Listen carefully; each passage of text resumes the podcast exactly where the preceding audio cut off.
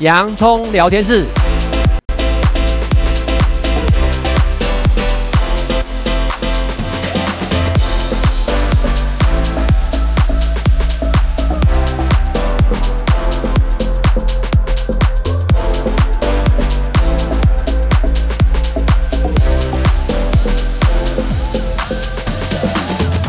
这里是洋葱聊天室，人生如洋葱，要勇敢小心的剥，不怕掉眼泪，从挑战中让生命更璀璨，陪你度过生命大小事。我是洋葱茶医师，我是魏兆文老师。我们呢，还是想要跟大家呢，听众朋友呢，分享一些。其实呢，常常呢，因为我们本身在基层诊所，尤其身心科为主，那身心这地方包含了生理、心理，还有环境的一些可能一些冲突造成的一些，嗯，可能睡不好啊，或一些情绪障碍。那其中呢，其实越来越看到有很多的一个面向哈，是跟呢一些呢骚扰。当然，我们这边所谓骚扰，就是跟性有关的性骚扰有关哈。所以呢，想要呢，因为性骚扰这个议题哦，简单来讲，我们称为 Me Too 啦，但我我不认为 Me Too 只是其中的一部分哈，只是一个通称。那在我们本月的第一周呢，我们也有提到说，哎，其实呢，可能呢，从一些人格特质或者一些呢环境成长因素啊等等这些，我们大概可以去哦稍微的去了解这个人他是不是比较自我中心，比较不会尊重别人，或者去稍微了解呢受害者他的一个成长的一个过程哈，他为什么不敢呢勇于呢，然后呢把他提出来等等这些。那我们呢接下来呢，我们在后面这两周。我们还是想要持续的跟听众朋友分享一下有关于呢，他跟烧法，因为呢，其实我们有什么性平三法嘛，好像是是好像针对是一些职场或者是一些公共场所或者是学校等等有性平三法，但性平三法好像还是没有办法完全，我们不要不要讲杜绝，因为有人的地方可能就有跟性性就会延伸出一些呃骚扰等等这些问题啊。那当然呢，这些后面这些呢，延伸出骚扰这些话，当然就是呢，有所谓的这些什么呃，有关于性骚行为这一部分哈。那跟踪的这种性骚行为，它到底是不是有一个正确的一个定义名称呢？我们先说明一下，这就叫做跟踪骚扰法。跟踪骚扰法。哦，我们先举实际的案例哈。其实呢，呃，在南部啊，有一次有一个男性的加害人。他呢一直在跟踪骚扰某一个业务员，这个业务员呢不胜他的困扰，其实他有去警方备案，在当时呢还没有跟踪骚扰法这个法，那警察也很辛苦，因为他说啊，他就是跟着你，他又没有现行犯，那怎么去定他罪呢？结果呢悲剧发生了哦，因为这女生呢就一次躲他啦，拒绝他啦。他最后就把他撞了，然后杀害他。那这个东西引起了我们社会非常大的震撼哦。那我们呢，才呢陆续陆学习呢，效仿像亚洲第一个会有跟踪骚扰相关的法律是日本的哦。那我们参考了日本、英国、德国、美国相关的法。我们呢，经过呢一二十年的努力，我们成立了跟踪骚扰法。那到今年是超过一年。那跟踪骚扰呢？英文叫 S T A L K，stalk 哦。啊，它的定义呢，其实目前来讲有三个核心的定义。第一个就是一个人连续骚扰另一个人；第二个，反复强加不受欢迎的行为，联系或通信。那它也会包含了第三个，有三个行为要素，就是持续的行为过程，被骚扰者的嫌恶或恐惧。然后让人家不爽、不开心的一个状态言行出来。那跟踪骚扰法其实有人就有了啦，哦，嗯，那从古今的时候，你们看看了哈，莎士比亚文学里面《驯汉记》里面，它也有跟踪骚扰的事情。那开玩笑讲，唐伯虎点秋香。你读起来是很有趣、很美，但是你仔细去想，唐伯虎不就是一直在骚扰人家吗？哦，所以呢，就是说，我们包括强迫性的爱情追求者，不愿意放手的恐怖情人，对名人的爱慕而穷追不舍的粉丝等等。另外，甚至有一些是复仇的犯罪的行为，比如离职的员工骚扰前老板，复仇者追仇杀仇人或情敌，然后性犯罪者尾随目标的对象。所以，随着资讯发达，跟骚行为在日常生活中其实很常见，非常的常见。包括我们现在手机可以定位的哦。那有的人说骇客功力很强的话，他就会进入到网络线上跟踪，然后持续。收集被跟骚的人的资讯，进行监控，发布不当的讯息或影音图片，实在是造成别人的恐惧跟身心的伤害。杨医生，你听了你这样讲，好像真的是现在那种频率啊，不，因为也就是说，大家意识到的这样子的一个状态是越来越明显，是很清楚知道，尤其网络的一些环境的一些变化等等。那有没有全世界的一个的流行病学概念？因为你是流行病学专家嘛？有。呃，我们呢阅读了一些相关的文献跟书籍啊，在像美国他做过调查哦，他估计啊有百分之说百分之十二的女性跟百分之四的男性，在他生活经验中，他就是有被跟踪骚扰的经验。那这个对被害人心理、社会跟职业功能的影响，就具有毁灭性的一个状态。那我们台湾呢，其实呢，虽然没有做很规模的流行病学调查，不过呢，像一些关怀这种妇女权益的一些机构啊，他们提出来的数据呢，可能呢，有的人虽然号称高达，比如说学生有高达百分之二十的左右，他有这样子的一个困扰跟经验，然后换句话说，你想想看哦，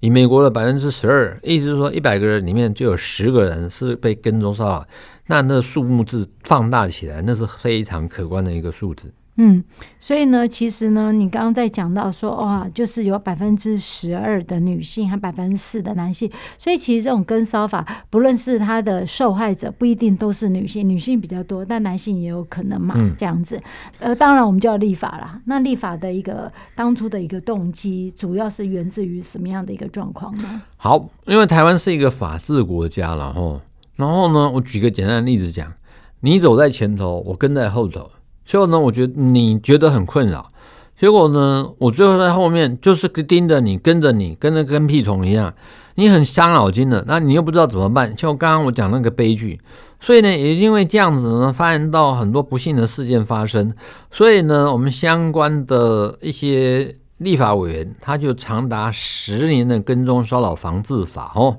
那特别在二零二一年十一月十九号，如果我没记错的话，其中推这个推得很凶的呢，就是台北市长蒋万安先生哦，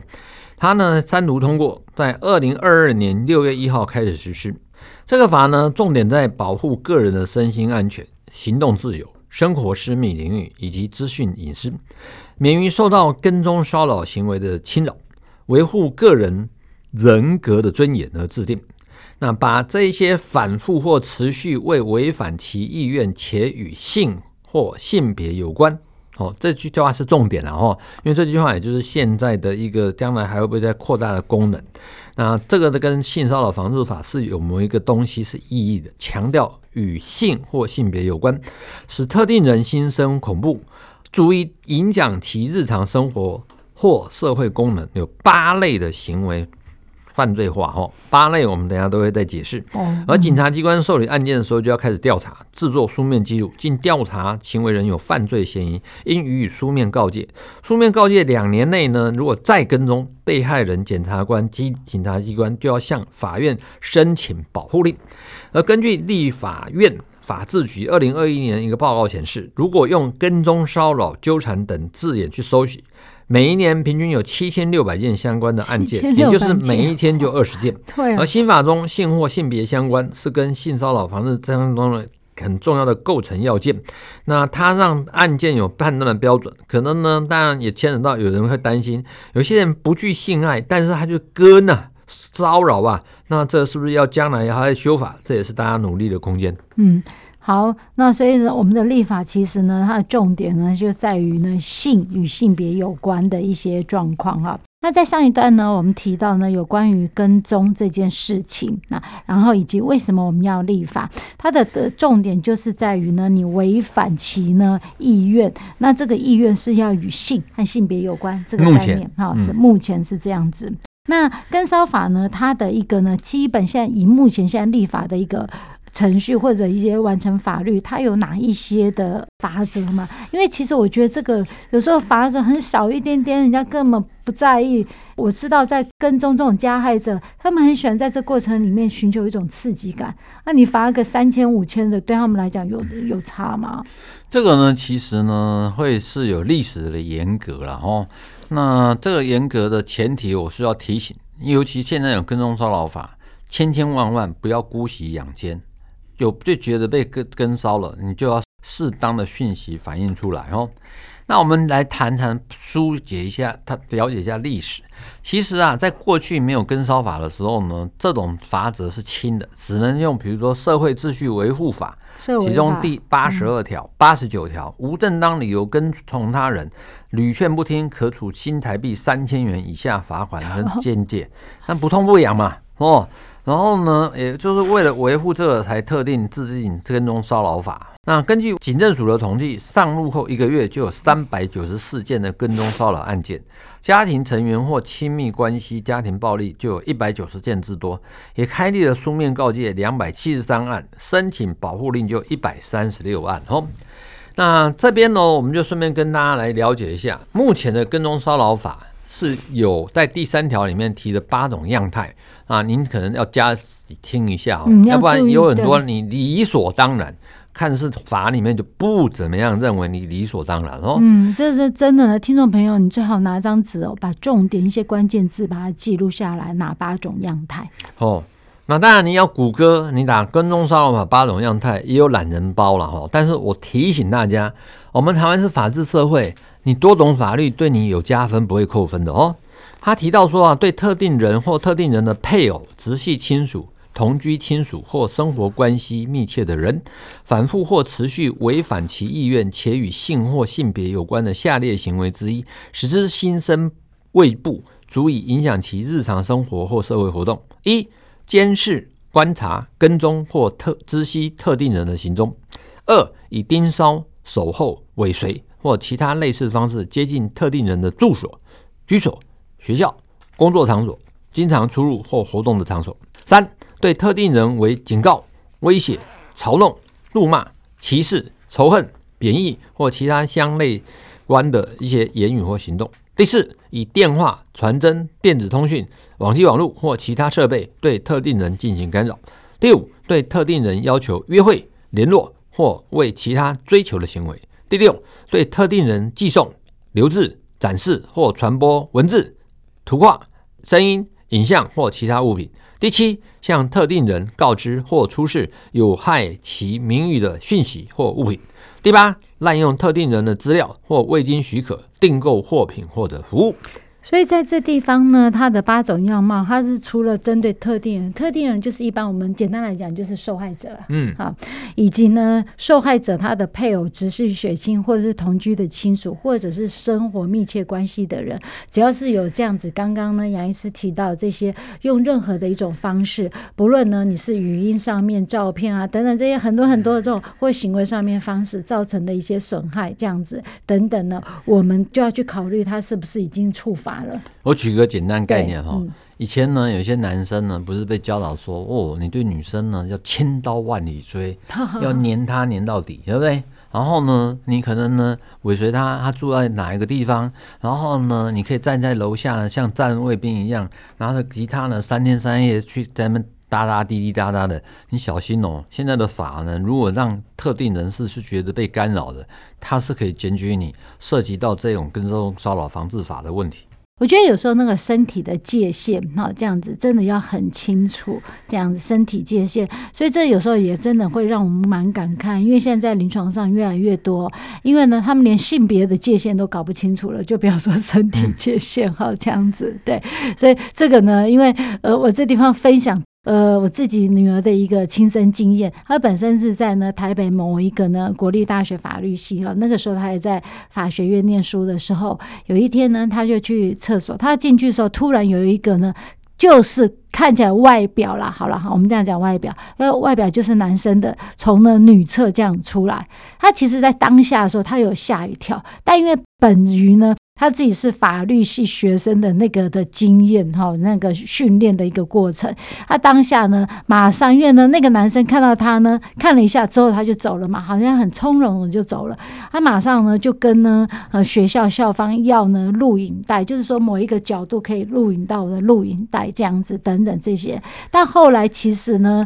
发现真的也没办法去追到那个男生。但是呢，我女生那个时候呢，心里面就蛮气愤的，她就觉得很生气。为什么呢？她说现在呢，有很多的男生呢，就偶尔会发现呢，有一些男生他自认为自己呢是怎么样，是性别是中性的，好，所以呢，他就跑到了女性的厕所这样子，然后呢。不知道干嘛，但万一呢？他是呢，比如说有拍摄一些隐私啊等等这些，那是不是会影响到他们呢女性的权益等等？我记得之前好像呢，台北木栅的一个国立大学在讲到这个，好像也有类似的状况，不过他们是指宿舍那一部分哈。所以我还是觉得在这边呼吁哦，就是我们常在讲流动性别流动这件事情，以医学的概念啊，你说呢？真的跨性别那种呢，不知道自己是可。可能是比如说女生的身体装了男性的灵魂，反之亦然哦。其实那是少数中的少数，我们可以针对少数，我们去尊重他，然后去制定一些专法来保障他的权益。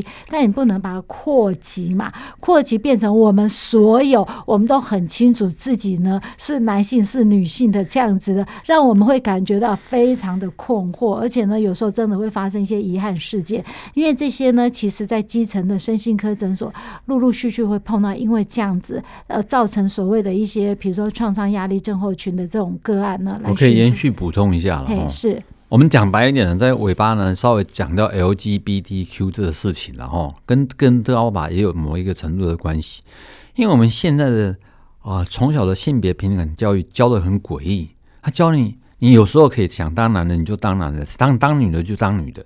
这个呢，真的是违反了我们在从医学角度上面看的伦理概念哦。因为呢，身心发展史它就一定的阶段有同性期，那是很自然的。那它接着就一到青春期，它分两性期，这也是自然的。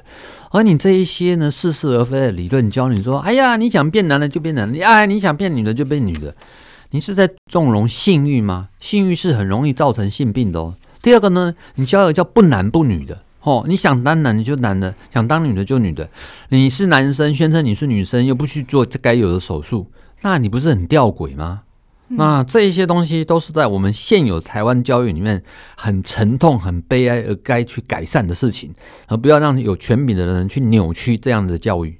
呃，对，所以其实呢，真的在以医学的立场来讲哈，性别的话呢，其实出生的话，我们的性别就已经是呃一个呢，我觉得相对多数，它是一个绝对值啊，它没有什么流动。我们常在讲情欲可以流动，但性别流动，我实在是很难去理解啊。虽然我知道有一些真的是少数中的少数，我还是强调，我们可以呢特别为这少数立一个专法，或许这是保障多数人的一个相对才叫真正的公平。谢谢大家今天的收听，这里是洋葱聊天室，欢迎下一次继续收听。我是洋葱才医师。我是魏兆文老师，拜拜。拜拜。